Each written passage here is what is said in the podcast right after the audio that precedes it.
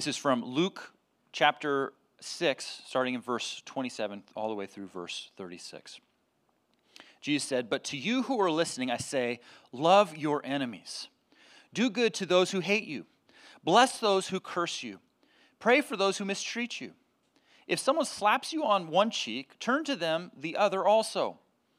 If someone takes your coat, do not withhold your shirt from them. Give to everyone who asks you. And if anyone takes what belongs to you, do not demand it back. Do to others as you would have them do to you. If you love those who love you, what credit is that to you? Even sinners love those who love them. And if you do good to those who do good to you, what credit is that to you? Even sinners do that. And if you lend to those from whom you expect repayment, what credit is that to you? Even sinners lend to sinners, expecting to be repaid in full. But love your enemies. Do good to them and lend to them without expecting to get anything back. Then your reward will be great, and you will be children of the Most High, because He is kind to the ungrateful and wicked. Be merciful, just as your Father is merciful. Thanks, David.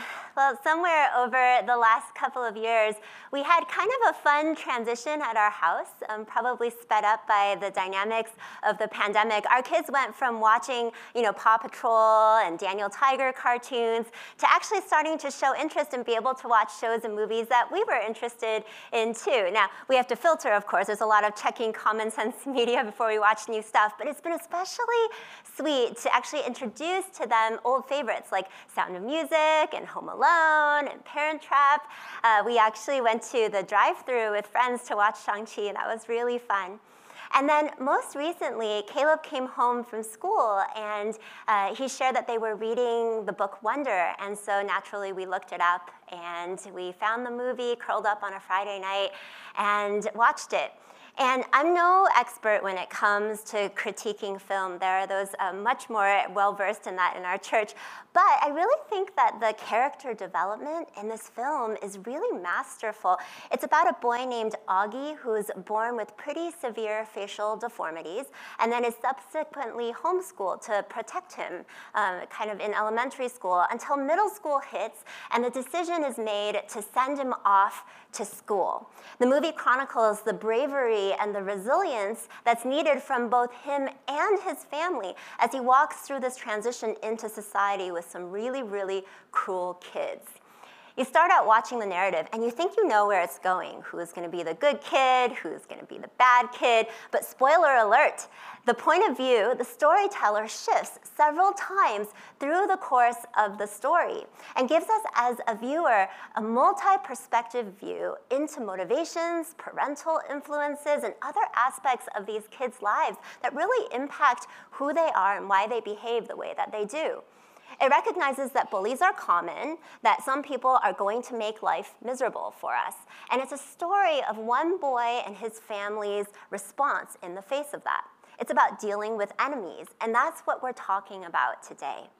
We're continuing in Jesus' Sermon on the Plain or Sermon on the Flat Spot, where Jesus goes on from last week's teaching about blessings and woes in the kingdom of God to now talking about relationships with others, a very challenging teaching.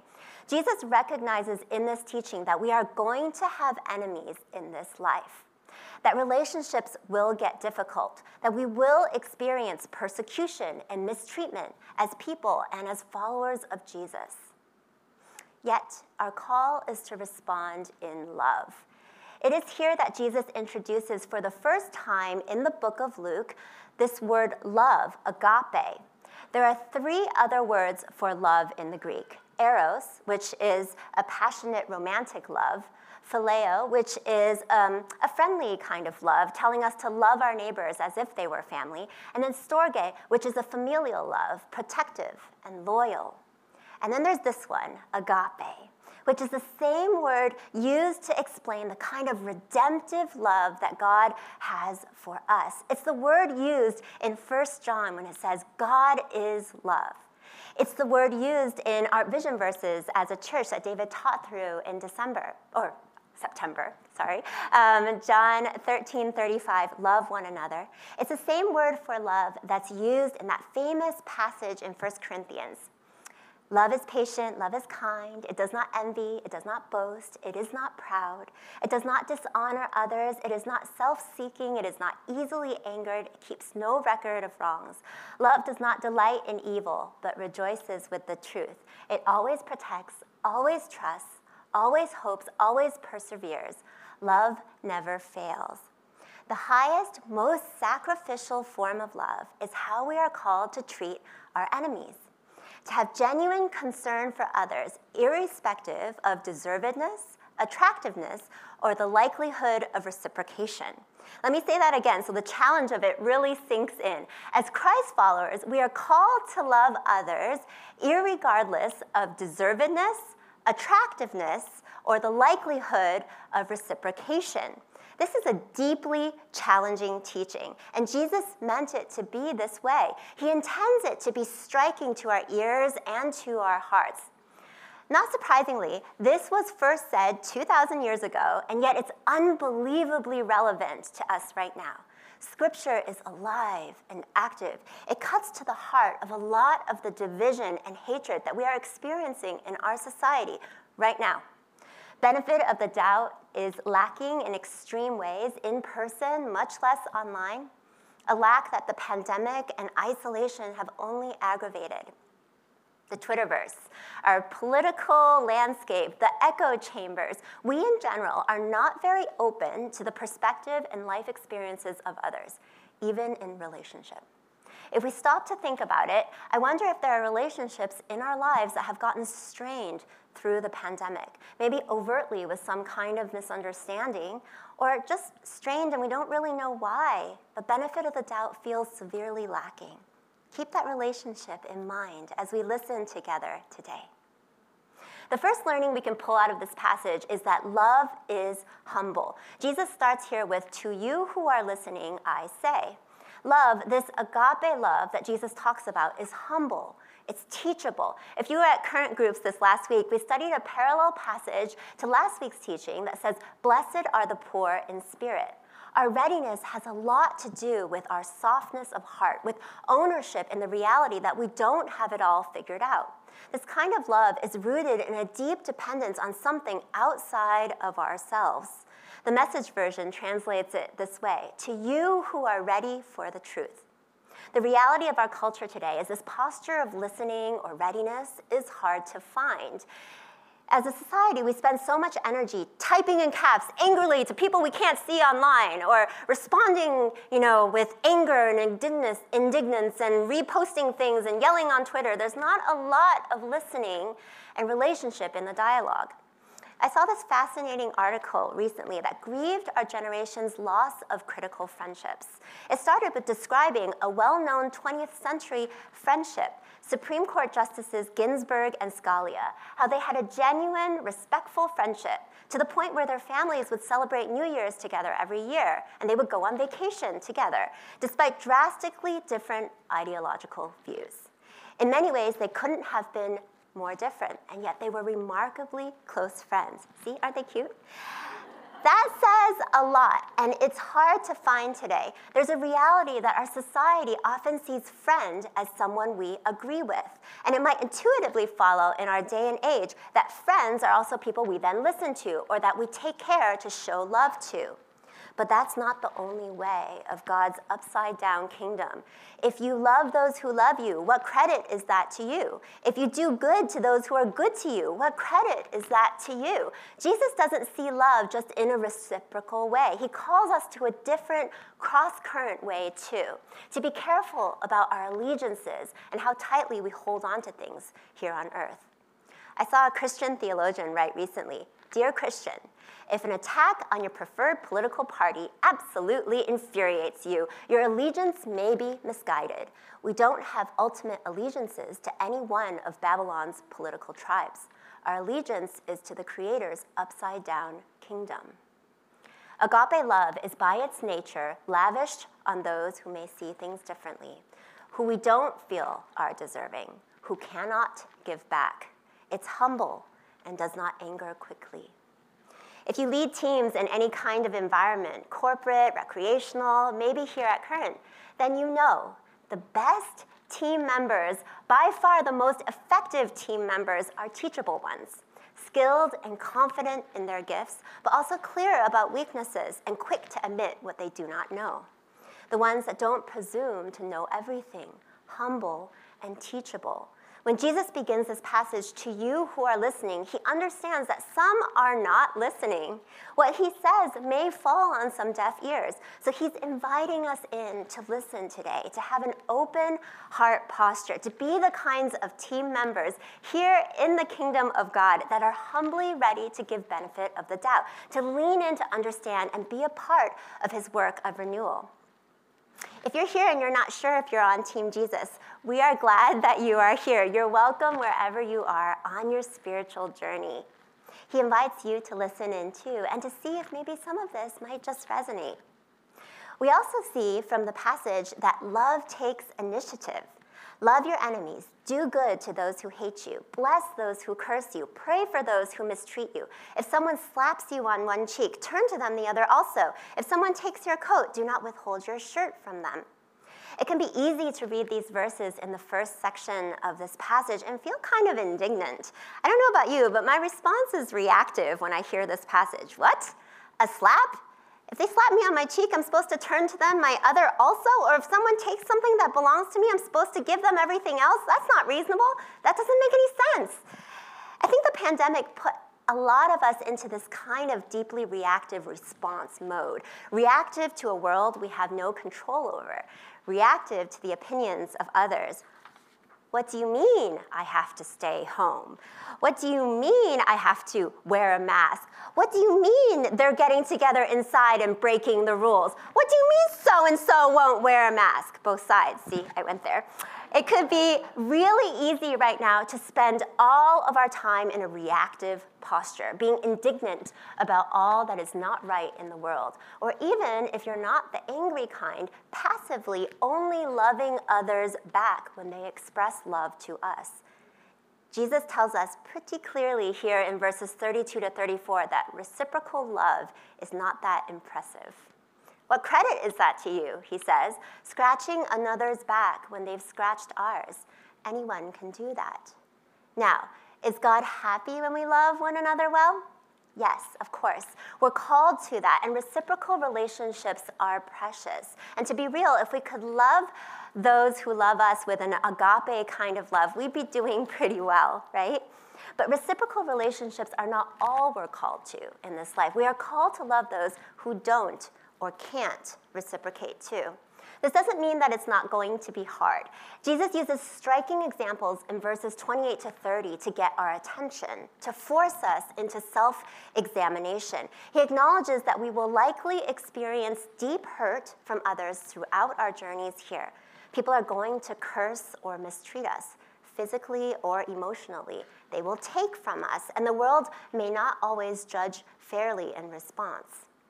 Most commentators agree that Jesus did not actually mean these verses literally. Jesus isn't promoting thoughtless generosity or reinforcement of bad behavior. Imagine what would happen if you parented by extending your other cheek when your kid slaps you, or if the authorities never dealt with robberies or abuse. Scripture is pretty clear in other areas that discipline is important, that evil is to be resisted, and that wrongdoing is to be dealt with by the authorities. Romans 13 lays some of this out if you're curious. What Jesus is saying is that we are not to hold on to resentment. And that although our natural response when experiencing hurt is to protect and to retaliate, we have an opportunity to initiate with love. The kind of love he's talking about actually moves first. When we take the time to read this passage carefully, we start to see imperatives and positive commandments jump out at us. Verse 31 Do to others as you would have them do to you. The message version says, Grab the initiative and do it for them. Verses 27 to 28 carry multiple action words love your enemies, do good to those who hate you, Bless those who curse you. Pray for those who mistreat you. Love, do good, bless, pray for. It's worth noting that most of the world's ethical teachings are structured as a don't.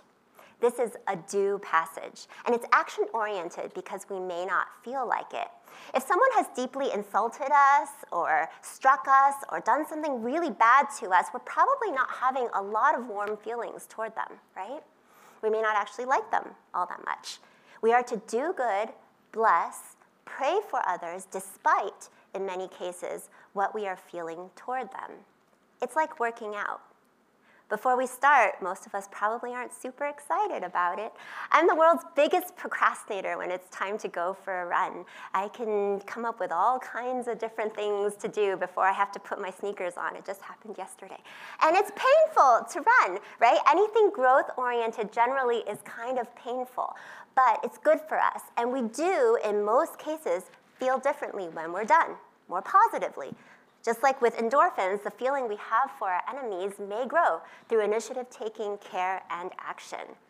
The analogy breaks down at this point, though, because feeling good isn't really the reason God wants us to take initiative with those who are hard to love, although feeling good about it could be a great byproduct. Ultimately, we take initiative to love others in a merciful way because of the mercy that has been shown to us. This passage is not teaching us to do what is right, it's teaching us to do what is good.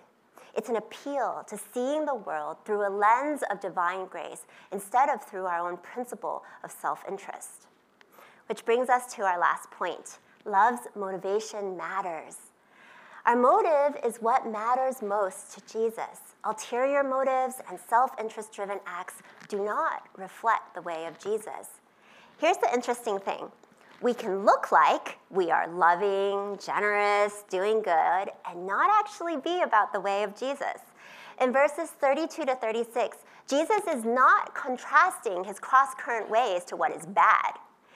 He is contrasting it to moral righteousness, to doing it for the wrong reasons. It's clear he's not just about behavior and outward appearance, he's 100% about motivation. Have any of you guys seen the show The Good Place? There's a character named Tahani who thinks she's in the good place, or a characterized version of the afterlife, even though, huge caveat, it's not a characterization of the heaven scripture talks about, because the story's narrative says you have to earn your way there, which just isn't how the gospel works. But Tahani thinks she's made it, right? She's in the good place because she raised so much money for charities through her life, and she did so many good things. But as the show carries on, you find that she's actually in the bad place, because her motivations for doing good were entirely selfish and born out of self interest, a desire to outshine her sister, a desire for self glorification, to feel good about herself. Yikes! It is incredibly important as followers of Jesus that we are not motivated by the economics of this world, by the behavior of others toward us, but by the character of God. How He and the mercy He has shown to us give us a hope of eternity that transforms us. Verses 35 to 36 because he is kind to the ungrateful and wicked, full stop, that's us, ungrateful and wicked. Therefore, be merciful just as your Father is merciful. That is the crux of the gospel and how the Christian faith differs from any other religion or ideology. There is literally nothing that we can do to earn ultimate grace and life everlasting and it is entirely dependent on our acceptance of the disproportionate mercy that God shows toward us. Jesus loved us and showed us mercy when we were his enemy. And it is only through receiving what he did on the cross that we can have eternal life. If you've never made a decision to follow Jesus, you can do that today. It's about saying, Yes, God, I see that I need your mercy, and, I see that there's more to life than this. I want to follow you. It is only because of God's mercy that we might have a fighting chance to respond disproportionately to our enemies, to how we are treated, because we have the perspective to understand the mercy that has been shown to us, every one of us. The essence of God's teaching is an appeal to divine grace versus operating on the principle of self interest, to understanding our own need for grace God's story in our own lives, and then allowing that to give us the lens to see things from another's perspective and how God might be working it out in their lives. I feel like the older I get, the more I feel like I don't really understand, you know, the different ways that other people grew up, the life experiences of those around me. The more I learn, the more I realize how much I have to learn, right? In the workplace, learning the backstories of coworkers who grew up very differently, making very different life choices, realizing that people come to these jobs from all different routes and in all different ways. Serving in other countries, getting out of our first world bubble, is a great way to gain perspective on God's story in our own lives and how He might be working it out in the lives of others. And of course, parenting. I feel like becoming a mom has been kind of like therapy in some ways, forcing me to look back on my own childhood through the lens of my kids' experiences. There was one instance a couple of years ago where Caleb got targeted by another kid at school one that we might casually label a bully if we didn't know him. And Caleb got hurt enough one day that the teacher stopped me after class and told me about it, told me we should talk to the administration. It's one thing to be hurt ourselves, but touch our kids, right? And the gloves come off. But when we went in to talk to his teacher and we went in to talk to the administration, we realized that it was a pattern. This clear, this child had been disruptive kind of in the class from day one. It didn't really have much to do with who he was or who Caleb was. The teacher needed help. And through the conversation, we also learned that he came from a very broken family with a history of violence. Every time he came home to visit from his dad's place, he would be bringing back all these wrestling moves that he would then try on all the other kids at school. The more we listened, the more we realized how much this kid must be hurting and how his behavior had everything to do with what had been done to him and not who he was or even who our kid was. The conversation ended up not being about our rights as parents and our indignance at what had happened to our kid, but a discussion about a child who was deeply hurting and how we might be in a position to partner with the school staff to help. I wish we could say we became great friends with this kid's parents and everything was wonderful. That wasn't the case. But we did get a lot of opportunities that year to have conversations with our own kid about the situation, about the reality of a broken family, about violence in the home and what that must feel like, and to do our best to see how God might be transforming Caleb and us as parents through this experience. I had to go on several field trips with Caleb's class that year, and I did get to know this kid a bit, to see glimpses of goofiness through what was clearly a lot of pain. The child ended up being in Caleb's class again two years later, still had behavior issues, still needed a lot of support. But every time I went into the classroom, it was crystal clear to me how much he liked Caleb and that he considered him a friend. He was always trying to goof around with him, even if it got kind of disruptive. And that felt deeply redemptive to me, despite the fact that it was still hard. They're not best friends, they don't even run in the same friend circle, but they're friendly, and I'm fairly confident God's used it to form Caleb and his understanding of the world, not to mention me and David on our spiritual journey. It was a micro example to me of what God must be doing in all our lives when we experience difficult relationships, when there are those who curse or mistreat or slap us, God is nudging us along to join Him in the redemptive work He is doing in people all around us, and especially in us. One of the reasons I think Wonder is such a masterful case in character development is this interesting journey where by the end of the movie, I can't figure out who I'm rooting for anymore. I mean, Augie is clearly the hero, but I found myself rooting for all the other kids too. For the girl that was mean to a sister, that just seemed like this mean girl that you wouldn't want to have anything to do with until you hear her backstory. And then it makes sense, and you feel so happy for her when she reconciles with Augie's sister and is back in relationship with the family. Or the kid that bullied Augie the most, who you assume is just a spoiled brat who gets everything he wants until you get a glimpse of his parents and realize, ooh, it must be really hard to be him, and I wouldn't want to be in his position. By the end of the movie, we're basically rooting for everybody to become friends, to be reconciled, and to be on the same team. I'm pretty sure that's what Jesus wants for us too. Our broken world, built around self interest, wants us to think that the kind of love God calls us to in this passage is impossible or unreasonable. Yet, this kind of love is exactly the kind of love God created us for and how He first loved us. We are called to love with similar initiative, kindness, and generosity that gives us the privilege to join in God's work of renewal. The opportunity that Jesus calls us into is to destroy our enemies in the most impactful way possible by turning them into friends. But we won't be able to do it on our own strength. And we may not see every enemy respond in a positive way. Scripture is realistic about it. Romans 12 says, If it is possible, as far as it depends on you, live at peace with everyone. And Jesus is giving us the tools and his principles for how to do our part. But ultimately, the results aren't in our hands. And we won't necessarily get to see it work out in every case. But that doesn't mean God isn't working. Even if we don't see the needle moving in someone's life, still we are to choose love because it flows from an understanding of God's mercy and love for us, an understanding that opens us to seeing another's perspective. Is there an enemy in your life that kept popping to mind for you this morning as we heard from Jesus?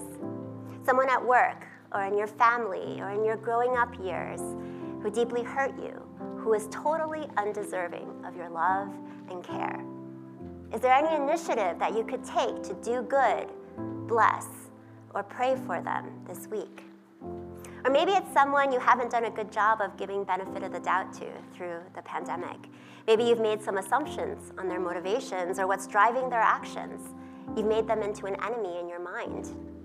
Someone that you uh, maybe could take some initiative to love this week. Take it one step wider.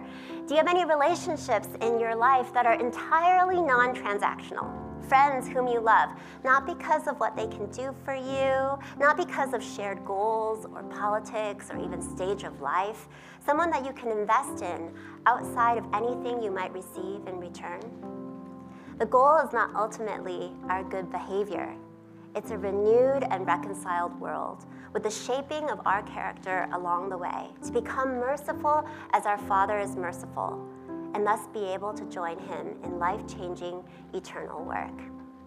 Let's pray. Lord Jesus, thank you so much that you loved us first, that because of your mercy, we have a model, that we have a glimpse of what it looks like to love others well. We pray that you give us the strength, we pray that you give us the softness of heart to be able to do that this week. Lord, if there are people in our lives in this room, Lord, um, who you want us to take the initiative to reach out to this week, to love, to do good, to bless, to pray for, Lord, would you make that clear? Would your Holy Spirit be tugging on our hearts so incessantly this week that we cannot ignore you? We love you and we trust you with our relationships. In Jesus' name we pray. Amen.